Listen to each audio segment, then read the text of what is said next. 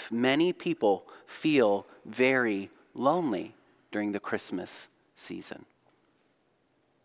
Sometimes, as another year is winding down, we ourselves are apprehensive about the coming year.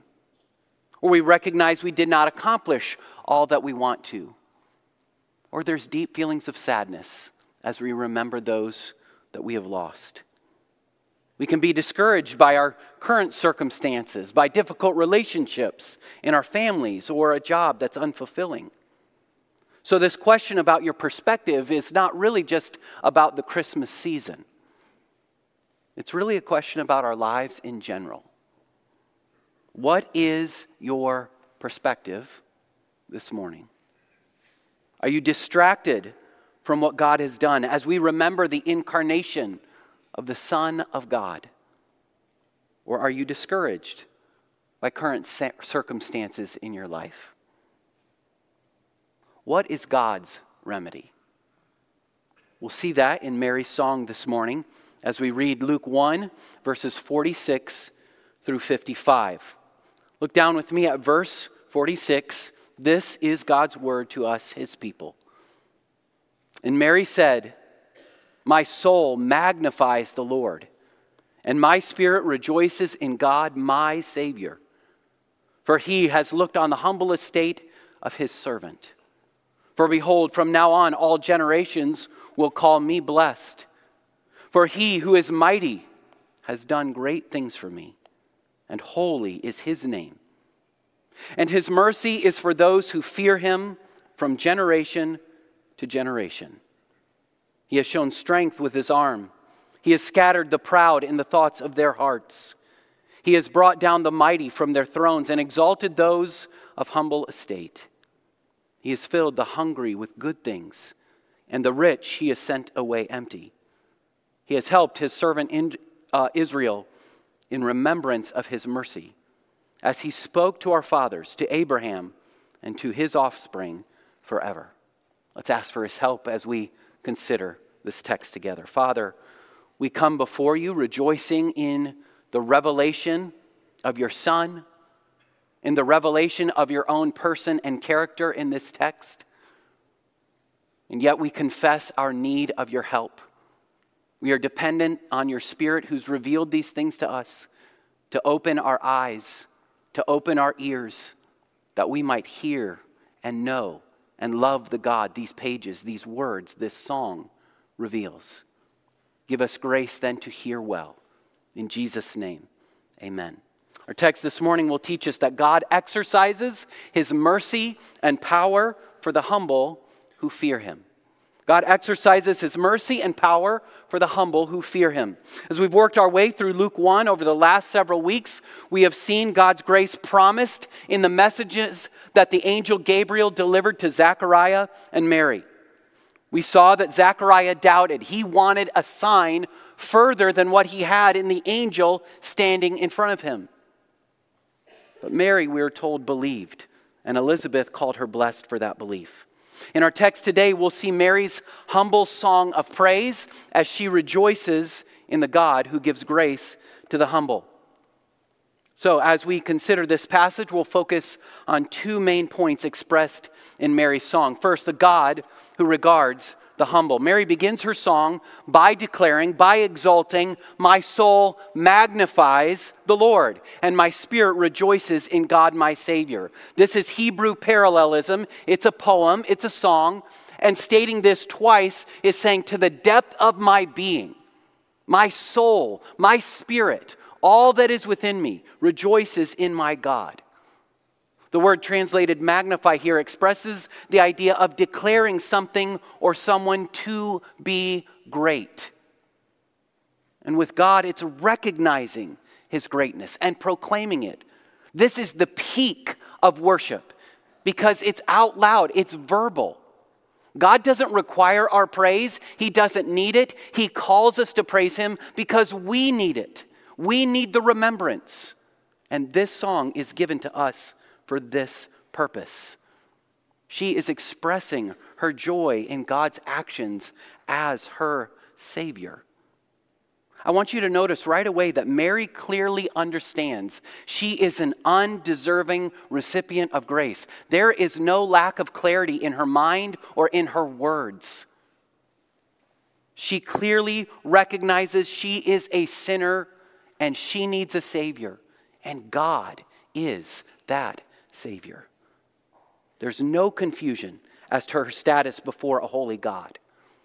And she rejoices that God is her personal Savior. My spirit rejoices in God, my Savior. She praises him wholeheartedly. The first four verses of this song are focused on what God is doing for her. Notice those pronouns. He's been kind to me. My spirit rejoices. Now, how are we to magnify God as Mary does here? What do we learn from her praise? Certainly, we can't enlarge God in a literal way, but He can take greater prominence and priority in our hearts and minds. We magnify God when we meditate or focus on some specific aspect of His character or grace that He's shown to us. Pastor R. Kent Hughes writes The fuller our knowledge of His greatness, the greater our ability to enlarge Him. Do you see what he's saying? He's saying that if your praise is weak and uninspired and unmotivated, it's because your knowledge and understanding of who He is is deficient and small. Mary knows her God. The remedy is to spend time getting to know your God. She's invested time getting to know and love his character, and this shows up in her praise. This song is so God centered. She provides her reason for praise in verse 47. He has looked on the humble estate of his servant. This verb for looked should be precious to our ears. Our God is paying attention. He's paying attention to you. He sees and knows the condition of our hearts. She rejoices because the God of heaven, the supreme commander of the universe, is paying attention to her. This teenage girl from nowhere this insignificant one. Now, what are the characteristics of her praise that should inform our own worship? First, our praise should be saturated with Scripture. It's incredible to recognize that this hymn of praise is coming from a 13 to 15 year old woman. Now, our best guess is that this is her age. She's somewhere between 13 and 16. The overwhelming of Bible scholars and historians tell us this would have been her age based on common custom of that time. And notice every phrase in her song is an allusion to another passage of Old Testament scriptures. She quotes from the Psalms, from Hannah's praise in 1 Samuel 1 and 2, and from Leah's praise recorded in Genesis. Some Bible teachers have, have uh, added it up. She may be either quoting or alluding to almost 20 different passages from the Old Testament. This is a teenager.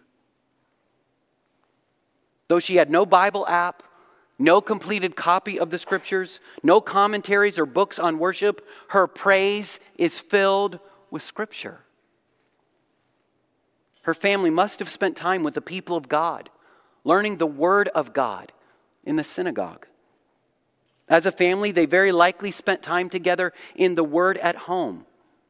Every young Israelite would have been taught the songs of Hannah and Deborah and David and would have sung them together at holiday festivals. Yet, even though Scripture was a regular part of her family's culture, Mary embraced the truths of God's Word for herself. This is what's coming out of her, it's what she's taken in and fully embraced. These truths are clearly embedded in her heart and mind. Just think of it. We're told that she takes days. The, the trip to Elizabeth's house, her relative, would have taken three or four days. These truths are what she's meditating on. I appreciate how J.C. Ryle describes her. She gives expression with her lips to what has been treasured in her heart. And what has been treasured in her heart is God's word. Isn't that a key application for us today? We might know lots of information and facts about the Bible, but are we learning more and more about the God of the Bible? This book is the revelation of God. It's not a fact book to memorize. Is our grasp of his promises growing as we learn to rest more and more in him? Do we have the depth of understanding of his ways that they would come out of our hearts into a song, a poem like this? Is this where our mind goes when we think through and evaluate the events of our life? If you're looking for a way to grow in this area, consider memorizing Mary's song. Consider spending some time and committing this poem to memory. It's filled with praise for the works of God. It counsels our hearts to humbly respond to God's grace.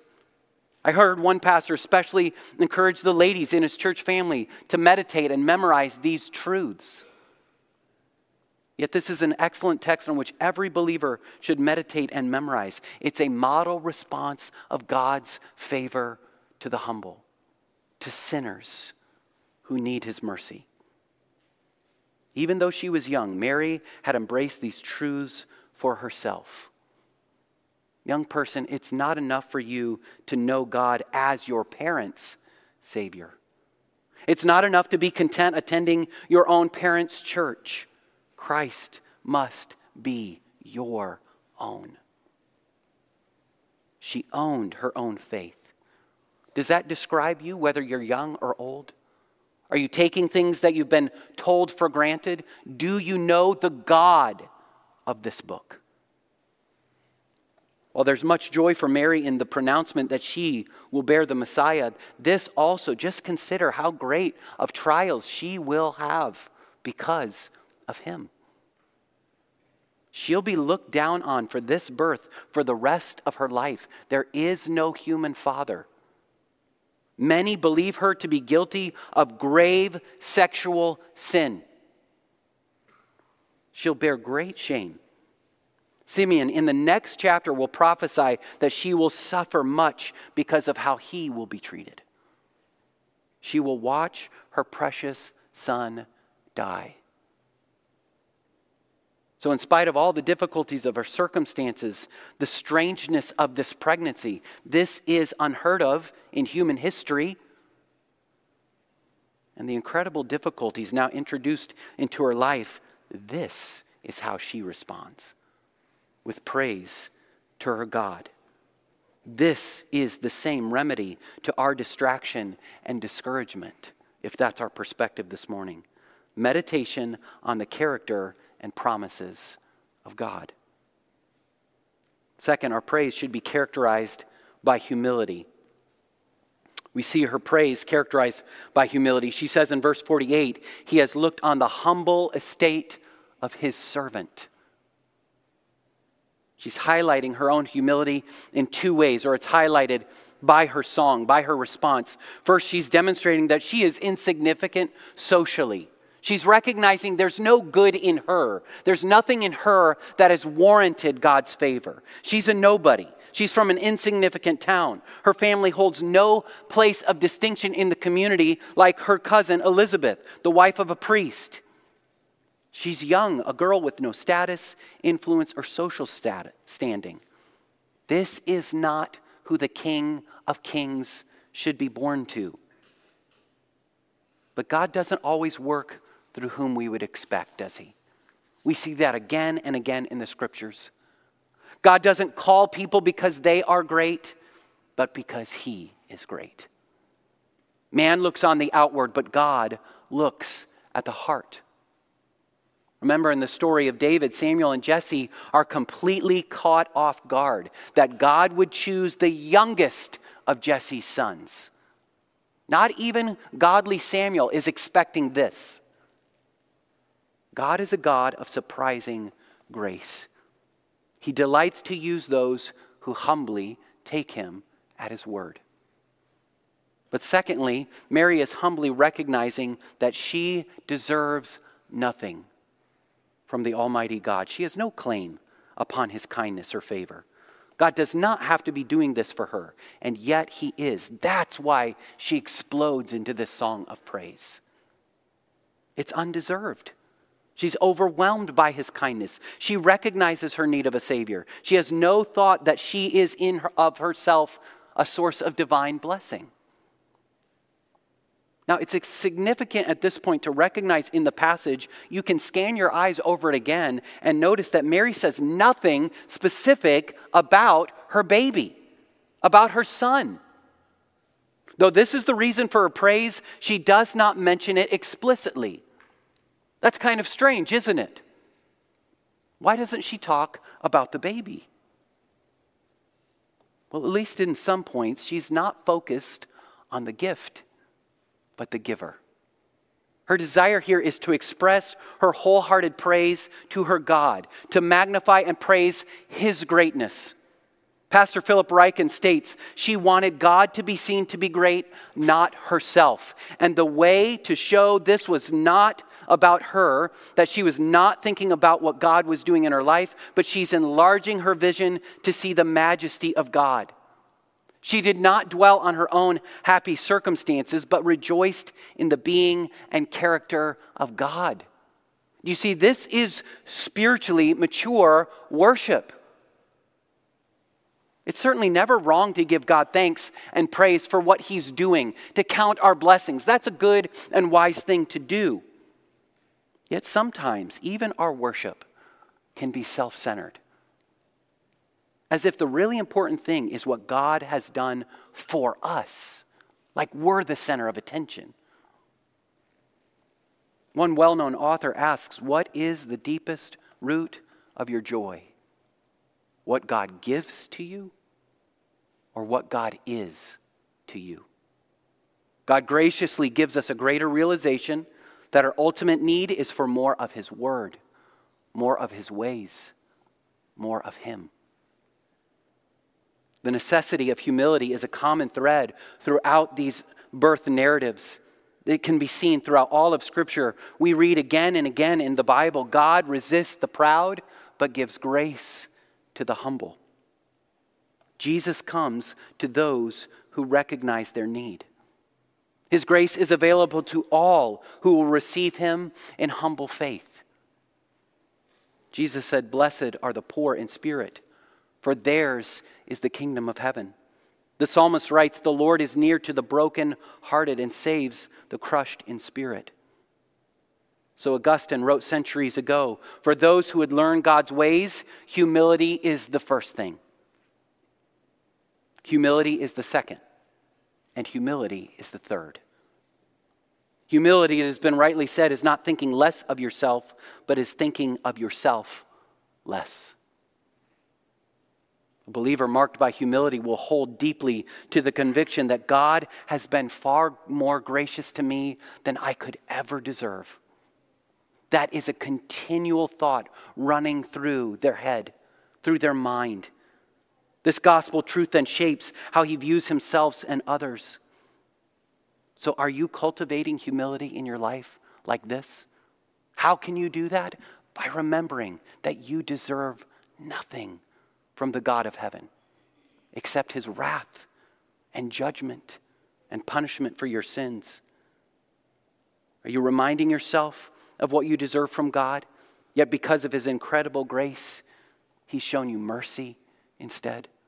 Third, our praise should be filled with gratitude. Notice Mary's gratitude. Verse 49 gives one of her reasons for praise for he who is mighty has done great things for me. And his name, and holy is his name. You see how this perspective changes everything? Viewing life through a Godward lens. If you th- think you deserve something from God, you can become easily discouraged, angry, and even bitter when He doesn't give it to you, when circumstances don't work your way.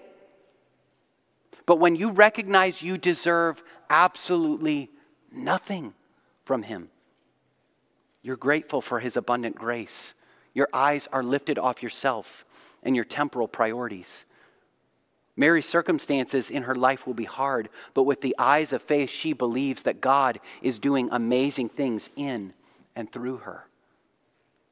An American medical doctor traveled to mainland China to serve as a medical missionary. As he re- visited remote villages in the mountainous regions, he was sometimes shocked by the appalling living conditions that he saw. And yet he was also reminded of the elevation that comes through knowing Christ. He wrote, As I felt disgusted by the dirt and poverty, or felt angry as I saw begging street children with injuries or wounds likely afflicted by their owners. I also recalled that it was into a poor and backward corner of the Roman Empire that our Savior came. His arrival announcement was given to the marginalized, and he was accused of spending his time with the wrong people. The greatness of his heart's love is seen in all this, for our nicest dwellings are but a dump compared to his heavenly dwelling.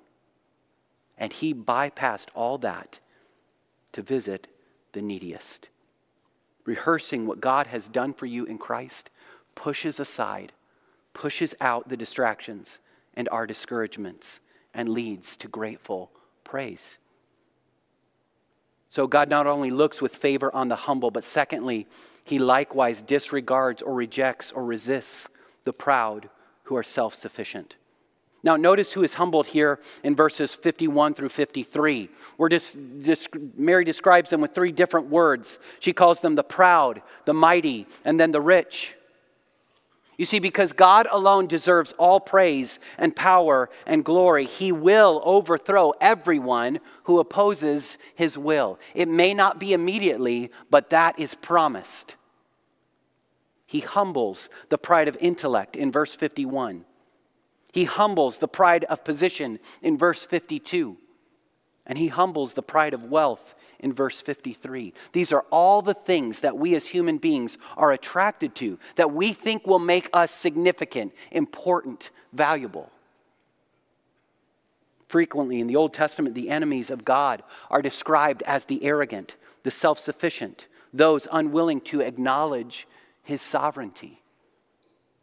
And again, this poem is not addressing primarily the temporal social conditions of individuals, but instead their spiritual attitude toward God.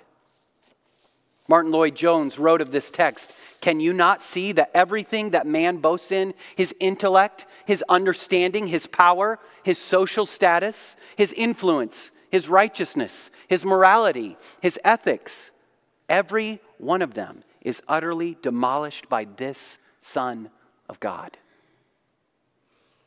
Think of the multitude of biblical examples of the downfall of pride. Mary would have known all of these from her lessons in the scriptures. Men like Pharaoh and Haman, Saul and Absalom were all cast down by their pride.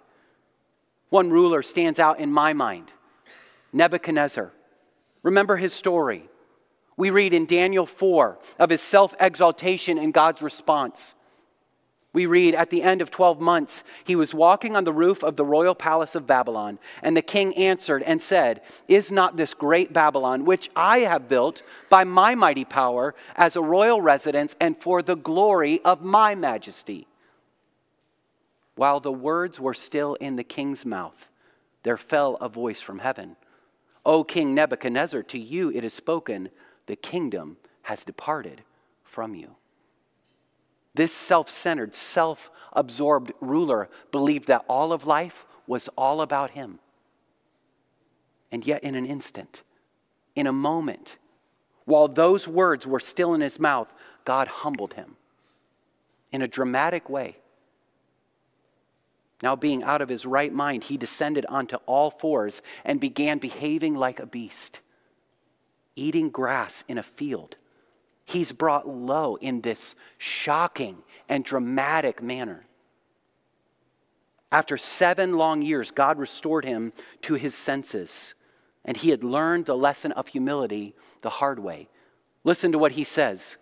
At the end of days I, of the days, I Nebuchadnezzar lifted my eyes to heaven, and my reason returned to me, and I blessed the Most High and praised and honored him who lives forever. For his dominion is an everlasting dominion, and his kingdom endures from generation to generation. All the inhabitants of the earth are accounted as nothing, and he does according to his will among the hosts of heaven and among the inhabitants of the earth, and none can stay his hand or say to him, What have you done? The last words we read of his, he says, Now I, Nebuchadnezzar, praise and extol and honor the King of heaven. For all his works are right, and his ways are just and those who walk in pride, he is able to humble. You know, our own pride so often is revealed by our independence, our prayerlessness, the conflicts with others, both within our own minds and that come out of our own mouths. When we ignore him, when we shove him into the corner of our lives, when we treat him like some kind of cosmic genie only to be consulted when we have need of him or when we use him or invoke his name to make ourselves sound more spiritual in certain company, we are in the same danger as Nebuchadnezzar. This is certainly not the humility being encouraged by Mary's example and praise. D.L. Moody once said, Christ sends none away empty, but those who are full of themselves.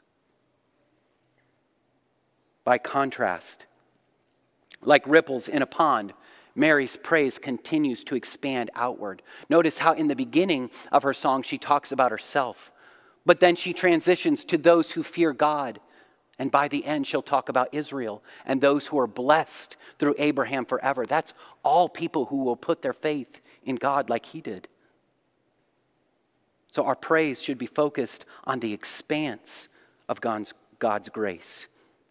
In verses 50 through 55, Mary's praise moves from being focused on God's work to his work for all people.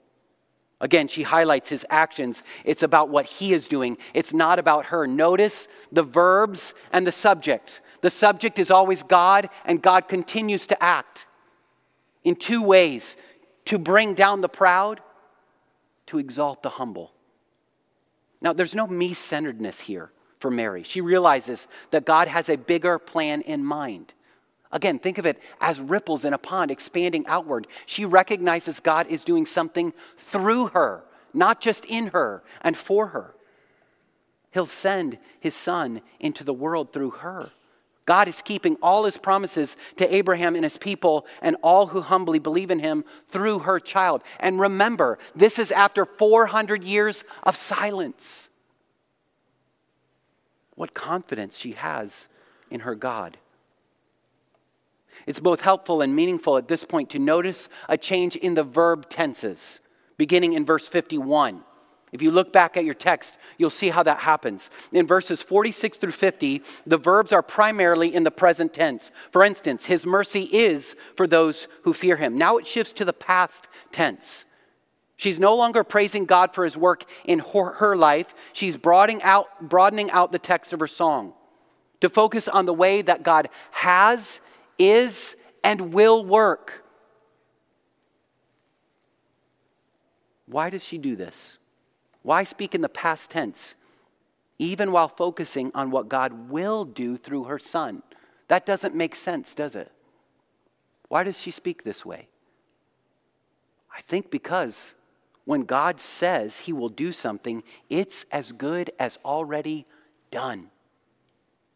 His promises always come with a guarantee of fulfillment. She's saying, God, if you've done this for me, you've given this miraculous conception, you will do all you've promised through your Son. God always works, but He doesn't always work in the ways we expect Him to. He will always be faithful to fulfill his promises to you. But he will seldom fulfill them in the way that you might expect or in a way that you could anticipate. God is a God of surprising, redemptive creativity. And Mary praises him for that. Next, our praise should be anchored in the gospel. Mary recognizes in this hymn that her favorable status, her blessing comes only because of God's surprising and sovereign grace. This is the nature of the gospel.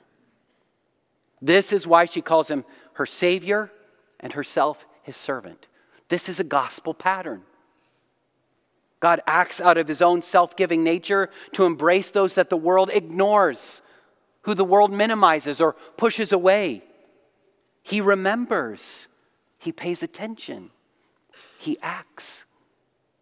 One author noted that this hymn is a revolutionary blueprint of divine favor. It is a hymn of the powerless, of unexpected, undeserved grace. It declares not just who God is, but is focused on what God does for those who fear him. In most religions, a meeting with God requires the low to ascend to the high, for sinners to become saints, to behave, to be religious. But this hymn demonstrates a reversal of all religious expectations, doesn't it? It is God on high who condescends to the low, who himself comes to this woman, this young woman, this nobody. He sees mankind in his need and comes to meet that need in compassion and humility and love. And no one no one's beyond his notice if they will humble themselves before him. So the point in this passage again is God in his grace. Mary understands who she is, undeserving of God's kindness, and that is the key point in finding our joy and our contentment this Christmas. So, what is your perspective on life this morning? Are you on this path of humility and trust or on the path of pride and independence. How do you view God's grace in your life? Have you been taking it for granted? Have you paid attention to Him this season? This passage leads us both to repentance and praise. We're to see the ways that we've been arrogant in the way that we've lived, in the way that we've ignored Him, in the way that we've been independent of Him. And it urges us to turn in repentance and humility God is wise and unlike any other God, Mary sings. Here we see ourselves as those who so often live in that arrogant dependence. R. Kent Hughes writes again No doubt we have sometimes wondered why so many people who have the opportunity to know Christ never benefit from his grace. The answer is they make no serious effort to do so. To them, it seems like too much work. They don't have the time to spare. There are more important things like their favorite sports teams or the theater or golf. Having no hunger for God, they're sent away empty. Yet God offers grace to any who will turn to him in faith. So our text urges us, like Mary, to magnify our God who graciously and powerfully acts on behalf of the humble. Could I encourage you to take some time over the next several days and walk through this text again. Highlight the character and actions of God as you do so. These truths about Him will help refocus your heart and mind on His grace to you. This isn't just to be Mary's song, it's to be ours as well. If you don't know Christ this morning, God offers you this path of peace. It doesn't matter if you've professed to be a Christian for a long time. Do you know him? It requires that you see yourself in your need. It requires you to turn to Jesus Christ from your sin. It offers you the greatest joy you'll ever know or experience, no matter what circumstances that He's allowed into your life. This is the opportunity, the offer of a relationship with God Himself. Now, this text models for us, it encourages us to embrace two attitudes this Christmas season. First, no matter what challenges or hardships, whether you're discouraged or distracted, you can find joy and comfort in the truth that God has intervened in human history. God Himself entered into this world as a human being, He became man, He took on the form of a servant to rescue sinners. God's work on behalf of sinners through Christ is to fuel your joy this season and every season. Secondly, this pa- passage demonstrates those to whom God pays attention. He's looking for those who will humbly hear and believe his word. He's eager to act on behalf of those who hunger and thirst for Him. Not just the forms of Christianity, but truly for Him. Where is your heart this morning? Do you long to know Him? This God that Mary knows so well and sings about. Is her song describing your heart? Are you wholehearted in your pursuit of Him, in your praise? So, the two overriding question, questions this text encourages us to consider Can you sing Mary's song? Have you trusted in Mary's Savior? Let's pray. Our gracious God in heaven, we rejoice in Christ who came for sinners. We rejoice in the revelation of a God who gives mercy to the needy, who pursues the helpless, who rescues those who are in slavery to their sin. Father, I pray that as we see the person that you pursue, one who is humble, willing to receive your grace, who recognizes their need. We're reminded of Jesus' words when he said that he's not come to heal those who believe they have no need of the physician, but those who understand they're sick. Christ said, Blessed are those who hunger and thirst for righteousness, for they shall be filled. Father, may that describe us this morning as your people. Lord, if there's one who does not know you, may they settle that most important question even this morning. This description of who God is can be their God if they'll turn to him from their sin. So give us grace as we hear and apply these words to our hearts. Give us grace to consider the most important aspect of Christmas is that God has come to save us. We rejoice in that truth. In Jesus' name, amen. Jesus' birth is to us a humble and undeserving gift of love. What a Savior! What a friend! What a glorious mystery. Let's stand as we sing.